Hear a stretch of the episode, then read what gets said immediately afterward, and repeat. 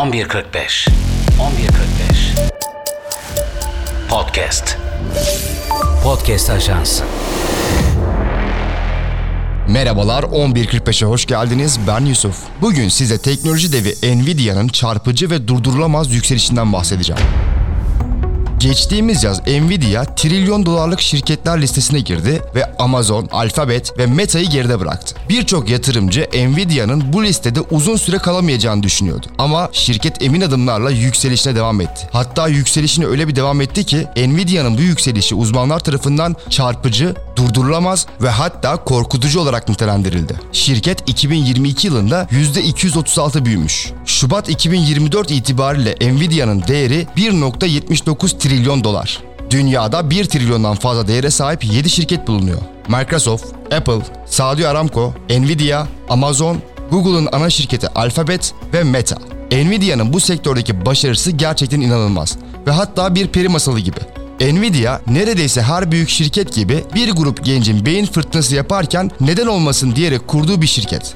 Şirket 1999'da resmi olarak kuruluyor ve bilgisayar oyunları için grafik işlemciler üretmeye başlıyor. Bilgisayar oyunu oynayanlar bilirler, Nvidia grafik işlemciler oyunlar için hayati özelliğe sahip. Oyunların daha gerçekçi görünmesini sağlayan bu işlemciler kullanıcılara daha iyi bir oyun deneyimi sağlayan mucize çipler olarak görülüyor. Nvidia'nın değeri 2001'de 6.4 milyar dolarmış. 2002'de şirket %80 değer kaybediyor ve o günden sonra şirket yöneticileri doğru hamleler yaparak şirketin değerini arttırmaya başlıyor. 1.2 milyar dolara kadar düşen Nvidia'nın değeri şu an 1.79 trilyon dolar. Şirket için 2018 yılı bir dönüm noktası olmuş.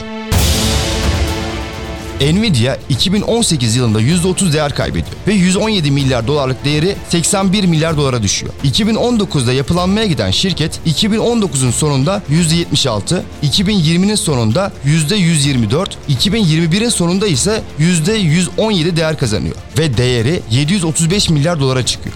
3 muhteşem yılın sonunda Nvidia 2022'de dünya borsalarında yaşanan düşüşten payını alıyor ve %50'den fazla değer kaybediyor. Fakat şirket daha önce belirttiğim gibi 2023 yılında devasa bir atılımla %236 büyüyor.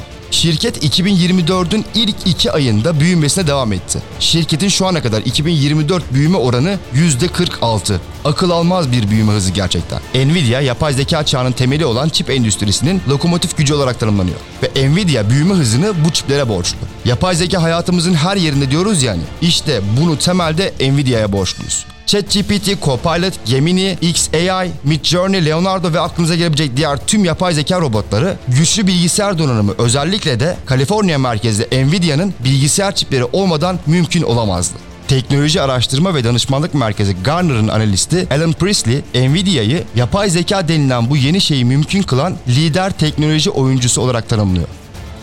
Tech Insight'tan Dan Hutchinson, Nvidia'nın yapay zeka için anlamı neredeyse Intel'in bilgisayarlar için anlamı gibi diyor. Daha iyi anlaşılması için Nvidia çiplerinin önemini şöyle anlatayım. ChatGPT'nin ilk sürümleri 10.000 Nvidia grafik işlem birimi kullanılarak eğitilmiş. Bilgisayar grafik işlemcilerinde 2006 yılında yapay zekayı kullanmaya başlayan ve 2019'da bu işlemcilerin yapay zeka ile olabildiğince entegre olmasını sağlayan Nvidia, yapay zekalı grafik işlemci pazarının %95'ine sahip. 2012 yılında görüntü görüntüleri ve grafikleri sınıflandırabilen AlexNet yapay zeka programını geliştiren Nvidia, yapay zeka sektörüne erken girmenin meyvelerini son 2 yılda fazlasıyla aldı. Nvidia'nın yapay zekaya yaptığı yatırımlar 10 milyarlarca dolarla ölçülüyor. Akıllı ve sabırlı yatırımlar 10 yıl ve milyarlarca dolar sayesinde sorulara ürkütücü derecede insani yanıtlar verebilen bir yapay zeka olan ChatGPT ortaya çıkmış oldu.